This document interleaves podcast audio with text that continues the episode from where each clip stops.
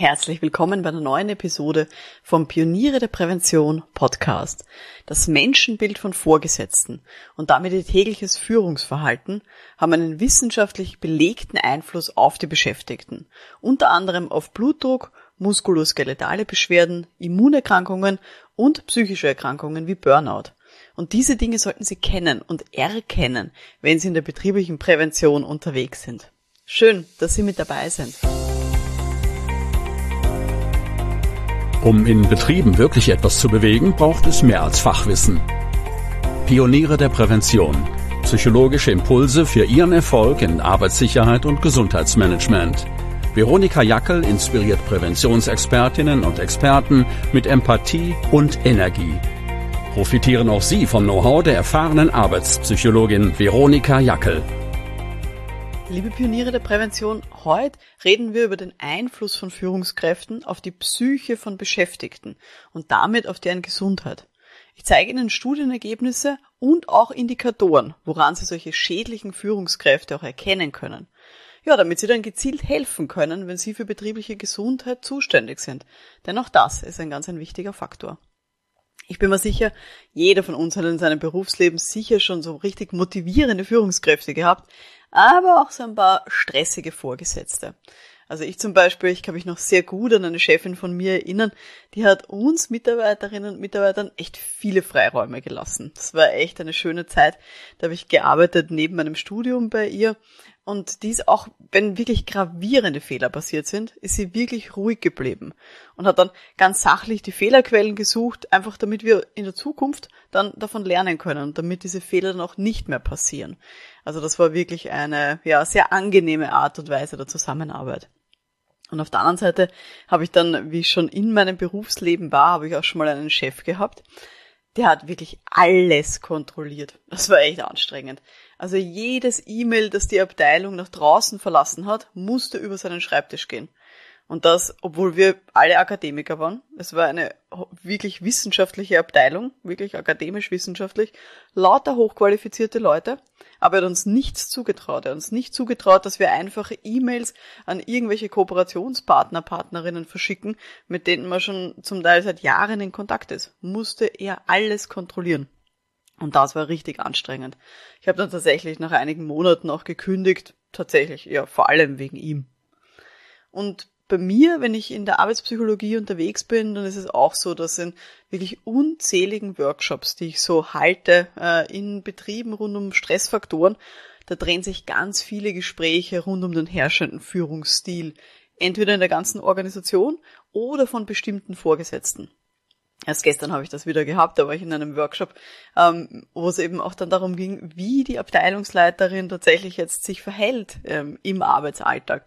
Und ja, wie mühsam sie manchmal ist und wie sie mit ihrem Verhalten ja dann die ganze Abteilung eben einerseits stresst, sich selber stresst und dass die Beschäftigten so das Gefühl haben, sie bringt die ganze Abteilung auch in Verruf mit dem, wie sie sich verhält. Also es war sehr, sehr spannend zu hören.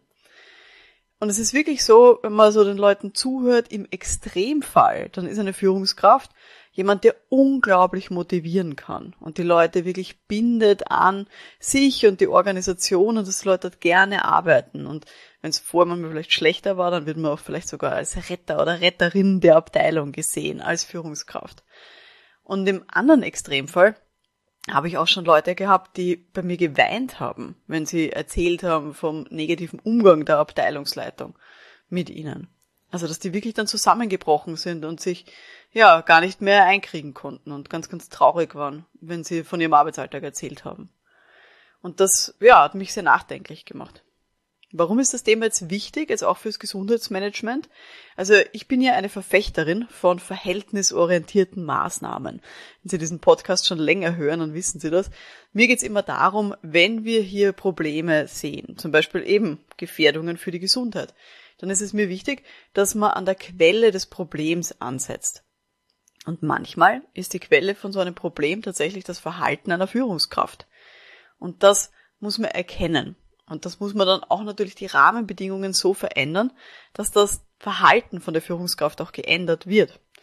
Das ist eine wirklich hohe Kunst, wie ich finde, im Gesundheitsmanagement, aber unglaublich hilfreich. Wenn Sie das mehr interessiert, dann hören Sie vielleicht nochmal rein in die Episode Nummer 25, die heißt Das Stoppprinzip gegen psychische Belastungen. Da erzähle ich mehr zum Thema Verhältnis- und verhaltensorientierte Maßnahmen und ja, was ich hier wirklich glaube, was hier absolut sinnvoll ist. Jedenfalls, wenn wir im Bereich Gesundheit unterwegs sind, wollen wir ja dazu beitragen, dass die Beschäftigten gesund bleiben. Und dazu müssen wir halt eben auch erkennen können, wenn es schädliche Einflüsse gibt, auch von seitens der Führungskräfte. Also, woran erkennt man jetzt überhaupt einen Führungsstil von einem Vorgesetzten oder von einem Nährvorgesetzten? Ja, welches Führungsverhalten ist denn so aus, ja, sag mal, psychologisch objektiver Sicht überhaupt relevant? Es ist gar nicht so einfach, ähm, als außenstehende Person, also als jemand eben so wie ich, als Arbeitspsychologin oder als Betriebsrat oder eben als äh, jemand, der im Gesundheitsmanagement unterwegs ist oder in der Personalabteilung, als jemand, der nicht direkt dran ist, ist es gar nicht so einfach, so einen Führungsstil zu beurteilen. In der Regel braucht man einige Zeit, dass man da eben auch Muster erkennen kann ja, das Bauchgefühl oder der erste Eindruck, es muss nicht zwingend stimmen, es kann sogar recht trügerisch sein. Aber ich habe für Sie jetzt mal so ein paar Merkmale zusammengetragen, an denen man sich orientieren kann, wenn man eben so einen Führungsstil einschätzen möchte von einer Person. Was man natürlich auf jeden Fall machen sollte, ist mit den Beschäftigten auch zu sprechen. Also auch das ist ein wichtiger Punkt. Aber schauen Sie sich zum Beispiel an, wie viele Freiheitsgrade haben denn die Beschäftigten? Das heißt, wie viel können die selber entscheiden? Wie viele Dinge sind immer fix vorgeschrieben? Ohne die, also ohne Erlaubnis kann man da überhaupt nicht davon abweichen. Und wie viel können die Leute tatsächlich auch selber entscheiden in ihrem Arbeitsalltag? Das ist ein sehr wichtiger Aspekt von einem Führungsstil. Dann ist es auch ganz spannend, ob manchmal Aufgaben widersprüchlich sind. Also zum Beispiel sagt die Führungskraft so Dinge wie, mir ist es wichtig, dass möglichst schnell und möglichst genau gearbeitet wird. Wir wissen alle, diese Kombination aus besonders schnell, aber auf keinen Fall Fehler machen, die ist sehr, sehr tückisch. Also ist da etwas, wo eben manchmal Aufgaben widersprüchlich sind. Oder wo vielleicht Prioritäten überhaupt nicht klar sind, wo dann heißt, alles hat Priorität. Und wir müssen unbedingt ganz schnell dieses Projekt fertig bekommen aber, weiß ich nicht, wenn jemand von außen anfragt und, und hier eine Stellungnahme von uns haben möchte zu einem Thema, müssen wir das auch ganz dringend machen. Aber deswegen müssen wir das Projekt trotzdem so schnell wie möglich fertig bekommen. Also solche Widersprüche, die kennzeichnen auch einen Führungsstil. Was ich mir auch immer sehr gerne anschaue, ist, wie häufig gibt es denn Besprechungen in der Abteilung? Und mit Besprechungen meine ich tatsächlich Dinge, die in zwei Richtungen laufen, also ein Dialog, wo nicht nur die Führungskraft halt einfach, weiß nicht, E-Mails vorliest oder halt erzählt, was im letzten, weiß nicht, Vorstandssitzung gelaufen ist, sondern wie häufig wird wirklich, werden wirklich Dinge besprochen in einer Abteilung. Auch das ist ein wichtiger Punkt. Noch zwei weitere Punkte, woran man einen Führungsstil auch einschätzen kann, nämlich wie werden Beschäftigte so in die Entwicklung von neuen Produkten oder auch in neue Arbeitsabläufe eingebunden? Also sind die da in so Entscheidungsprozesse mit integriert? Werden die gefragt, wie ihre Meinung dazu ist? Wird die dann, werden die dann auch gehört, die Beschäftigten, wenn sie ihre Meinung dazu abgeben? Auch das ist ein ganz ein wichtiger Punkt, wenn es um Führungsstil geht und das kann Führungskräfte sehr, sehr stark voneinander unterscheiden. Und ganz spannend finde ich auch, ähm, wie funktioniert denn eine Abteilung, wenn die Führungskraft mal nicht da ist? Also wenn die Führungskraft zum Beispiel auf Urlaub ist und wenn dann in dieser Phase unvorhergesehene Dinge passieren. Also wenn irgendwas abweicht von der Norm, wie funktioniert's dann? Das sind für mich auch so Momente, wo man dann wirklich erkennen kann, wie denn tatsächlich eine Abteilung aufgestellt ist. Und damit natürlich auch, ob der Führungsstil, den die Führungskraft hier vorgelebt hat und gepredigt hat, ob der funktioniert. Die Leute dann eben auch selbstständig Dinge entscheiden können, ob, ob sie dann herumlaufen, ich sag mal, wie, weiß nicht, Hühner ohne Kopf. ja, also das sind so ein paar Aspekte, mit denen Sie mal einschätzen können, auch von außen, woran man überhaupt so einen Führungsstil erkennen kann. Wenn man jetzt so das Gefühl hat, ah, das ist irgendwie nicht optimal, dann schauen wir uns mal an, was bewirkt denn eigentlich ein sogenannter schlechter Führungsstil? Es gibt tatsächlich Führungsstile, die wissenschaftlich belegt krank machen. Also wirklich sowohl psychisch als auch körperlich krank machen. Manche kurzfristig, manche dann halt auch langfristig. Natürlich ist das jetzt nicht bei jeder, bei jedem Mitarbeiter, bei jeder Mitarbeiterin immer gleich und es wird dann auch nicht alle gleichzeitig treffen. Aber man kann schon sagen, dass es Führungsstile gibt, wo, sage ich mal, eine Durchschnittsperson dann eben krank wird. Und ich möchte Ihnen jetzt so ein paar Studienergebnisse erzählen, wo Sie dann eben auch sehen, welches Verhalten von Führungskräften zu welcher Auswirkung führt. Also wie wirkt dann tatsächlich dieses Führungsverhalten auf die Psyche und damit auf die Gesundheit von Beschäftigten? Und zwar Studienergebnis Nummer eins: Mangelnde soziale Unterstützung durch die Führungskraft bewirkt erhöhte Fehlzeiten von Beschäftigten. Also, wenn eine Führungskraft, ja, die nicht unterstützend ist und unterstützend heißt, oder nicht nicht unterstützend wahrgenommen wird, muss man eigentlich sagen. Ähm, nicht unterstützend heißt drei verschiedene Sachen. Also Unterstützung können drei verschiedene Aspekte sein.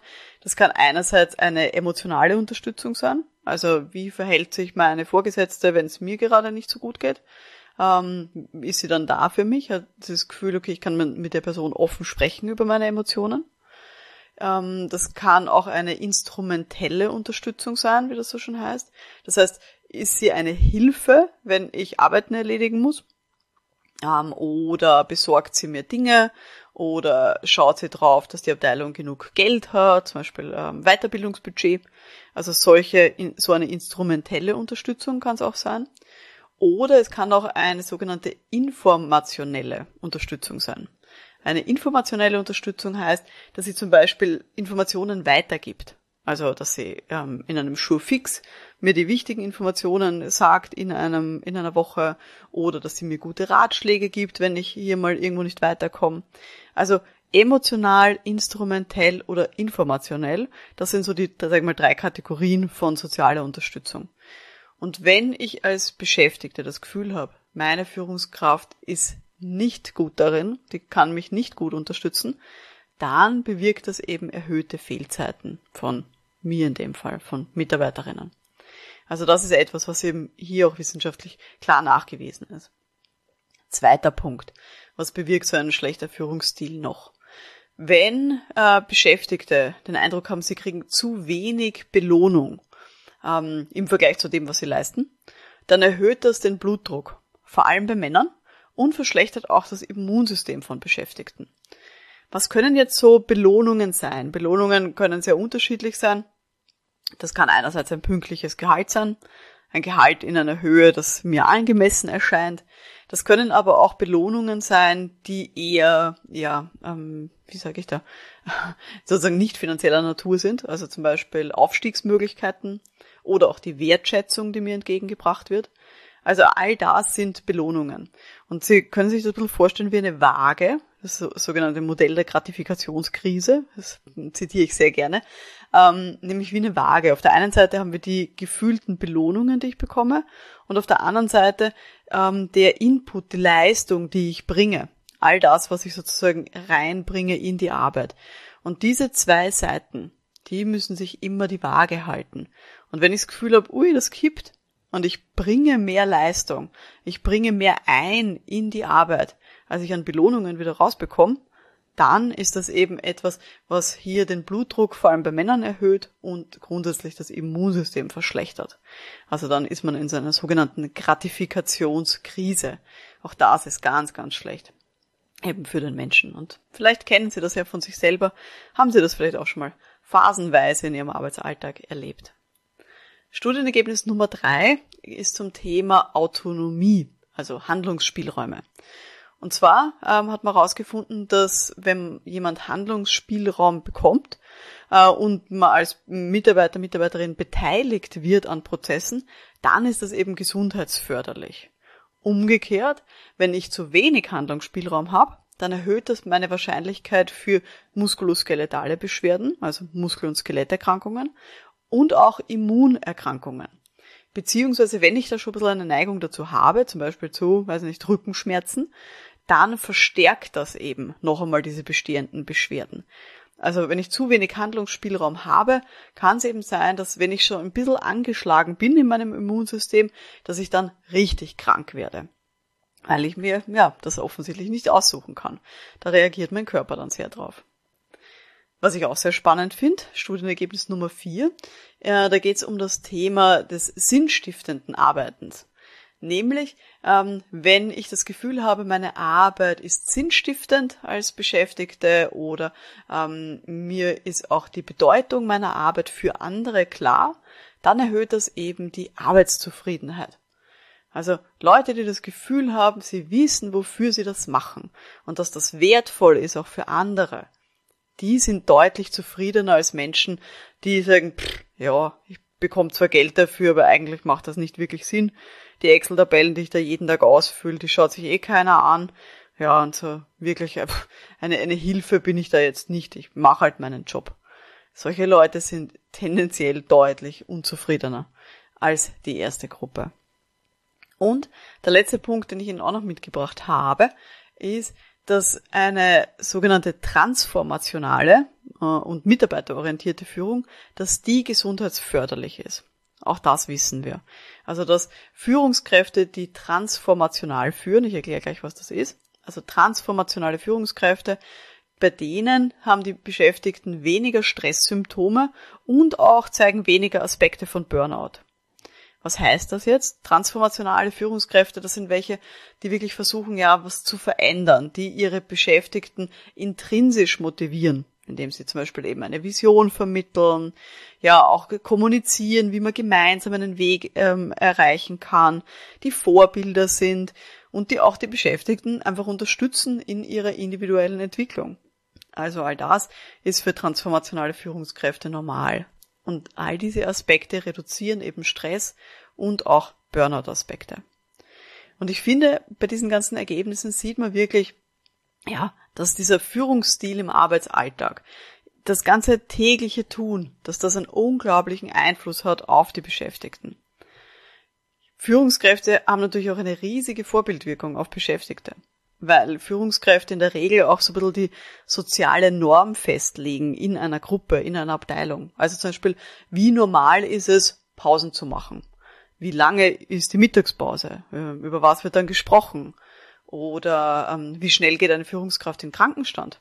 Ähm, oder arbeitet sie dann vielleicht von zu Hause aus im Krankenstand? Ähm, kann ich meine Führungskraft im Urlaub auch mal anrufen und die hebt jederzeit ab, egal ob sie jetzt gerade, weiß ich nicht, am Strand in Italien herumliegt. Dann hat das eine unglaubliche Vorbildwirkung auf die Beschäftigten, weil die implizit dann vielleicht auch glauben, dass das von ihnen eben auch verlangt wird. Und damit wird natürlich auch dann deren Gesundheit auch beeinflusst. Ich weiß, es gibt jetzt ganz viele Führungskräfte, äh, mit denen wir dann reden äh, in unserer Rolle, ähm, die dann sagen, ja, aber ich bin halt nun mal so. Ich war schon immer so und ich kann mich auch nicht ändern. Mir liegt das nicht, ich, ich sag halt nie Danke, Pff, ich brauche das ja auch selber nicht. Wieso soll ich das jetzt auch aussprechen?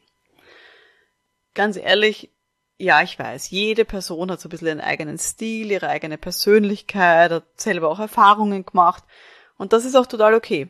Und zwar ein eigener Führungsstil, der entwickelt sich auch nicht von heute auf morgen, sondern der ist von wirklich vielen Faktoren abhängig. Und deswegen kann man natürlich sich jetzt auch nicht von jetzt auf gleich verändern. Und man kann sich auch nicht verändern sofort, wie man sich gegenüber seinen Beschäftigten verhält. Aber solche Führungskräfte sollten sich schon im Klaren darüber sein, dass die Beschäftigten, ihre, ihre Mitarbeiterinnen, ihre Teammitglieder vielleicht ein bisschen anders ticken als sie selber. Es ist leider so ein bisschen ein klassischer Denkfehler, dass man glaubt, so wie man selber tickt, so sind alle anderen halt auch. ähm, wenn Sie dieses Thema übrigens mehr interessiert, ich habe ein Buch geschrieben, eigentlich für Führungskräfte als Zielgruppe, das heißt aktiv führen, so schaffen Sie motivierende Arbeitsbedingungen. Und da habe ich ganz viele Tipps für Führungskräfte zusammengetragen. Ähm, wenn Sie Mitglied sind bei mir in der Online-Akademie für Pioniere der Prävention, dann äh, könnt ihr einfach in die Bibliothek gehen und euch dort das Buch auch downloaden. Also da habt ihr das PDF dann auch drinnen. Äh, das E-Book könnt ihr euch downloaden. Und natürlich dann gerne diese Tipps einfach eins zu eins an Führungskräfte weitergeben. Braucht mich nicht zitieren, sondern könnt die natürlich dann auch gerne weitergeben. Ja. Ähm, genau, ich war jetzt gerade dabei, dass es äh, gar nicht so einfach ist, sich selber zu verändern als Führungskraft. Und das müssen wir natürlich auch berücksichtigen, wenn wir mit Führungskräften sprechen über, über solche Dinge.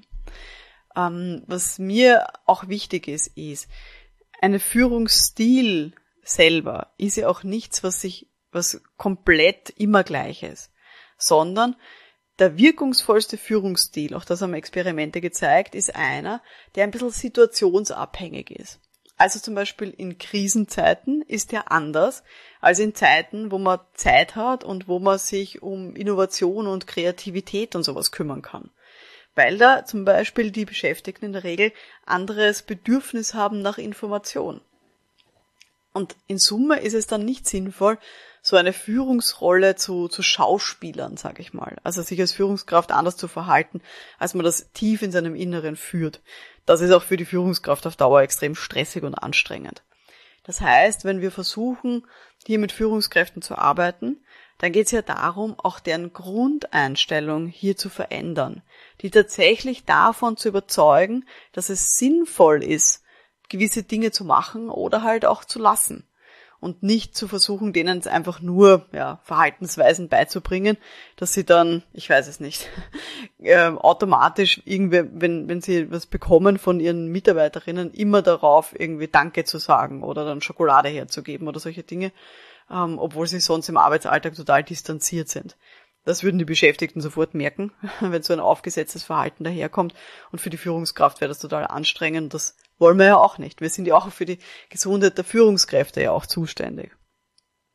Aber ich hoffe, dass was Sie jetzt so ein bisschen mitnehmen ist, dass ganz viele Aspekte von Führungsverhalten einen direkten bzw. einen indirekten Einfluss einfach auf die Gesundheit von den Beschäftigten haben.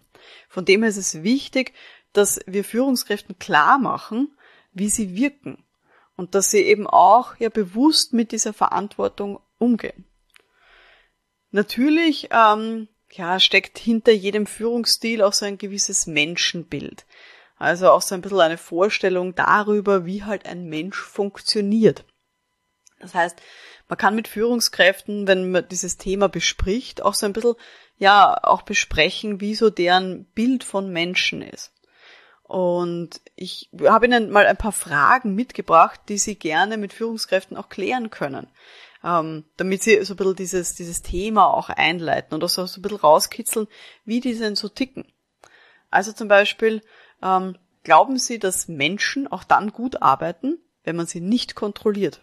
Also zum Beispiel, wenn sie im Homeoffice arbeiten. Glauben Sie, dass dann Menschen wirklich gut arbeiten? Oder ja, faulenzen die eher und machen ähm, lieber nichts für die, für die Arbeit. Glauben Sie, dass Menschen gern freiwillig arbeiten gehen? Also glauben Sie tatsächlich, dass es Menschen gibt, die wirklich gerne freiwillig arbeiten? Das ist auch so eine, so eine Grundüberzeugung, die Führungskräfte haben können oder halt nicht.